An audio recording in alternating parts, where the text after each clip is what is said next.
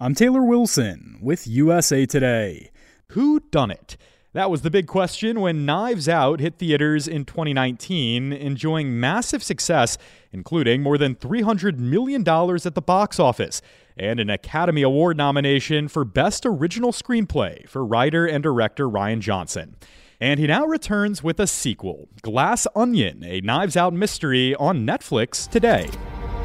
Welcome, gang. We got a great weekend. Who's that? Benoit Blanc, the detective? Mr. Blanc, I cannot overstate my gratitude to be here. When's the murder mystery start? USA Today movie critic Brian Truitt caught up with Rian Johnson about some of his process preparing a mystery sequel. Here you have a whole but- cast of characters who we see on a normal basis on our TV screens.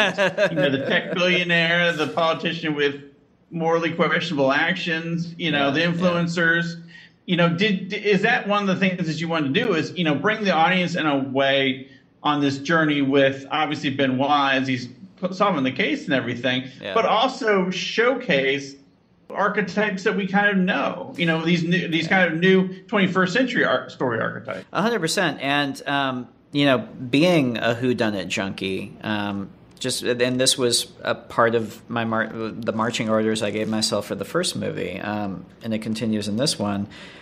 I grew up watching and loving all these whodunits, but all of them were period pieces that were set in England or set mm-hmm. in kind of like a nostalgic version of England that probably never even existed. Um, and realizing that's not what Agatha Christie was doing back in that she wasn't writing period pieces she was writing to her moment in time she was writing to society um, not like she was an incredibly political writer but she was always engaging with the present moment in the culture um, in her books, and thinking these this genre is so specifically suited to doing that. It's so good. It's such a beautifully formed machine for creating a little microcosm of a society and examining it in depth.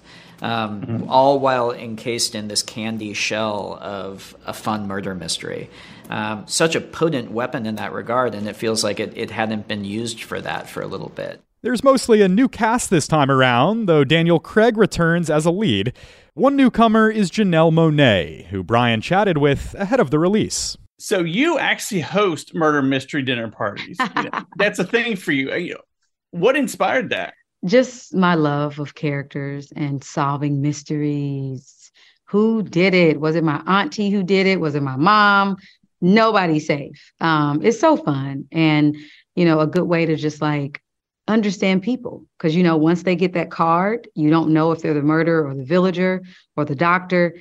You see their body language before the card and you see it after. So it's a good way to just kind of understand people a little bit more with those games. And it's fun, obviously. You get to dress up in, you know, as characters, whoever you want to become. Yeah. Rian seems like I mean, so much creativity just kind of buzzes out of him. Just you know, in terms of what he's put on the screen and just like talking to him, he seems like kind of the whirling dervish of, of just stuff. Yeah, I can't imagine just kind of working with him on a, on a daily basis.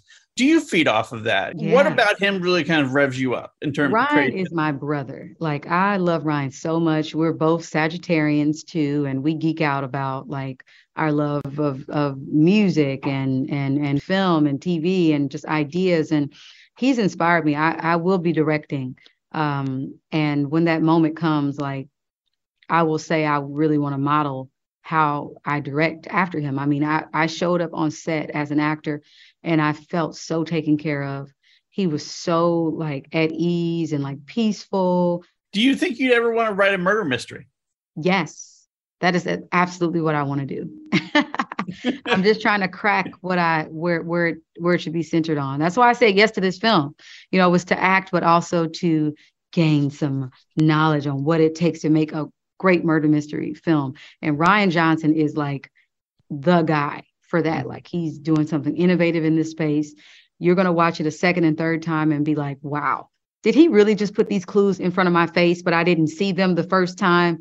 But the way he crafted this film, like, is to be studied. For more, head to the entertainment section on usatoday.com, and you can see Glass Onion on Netflix today.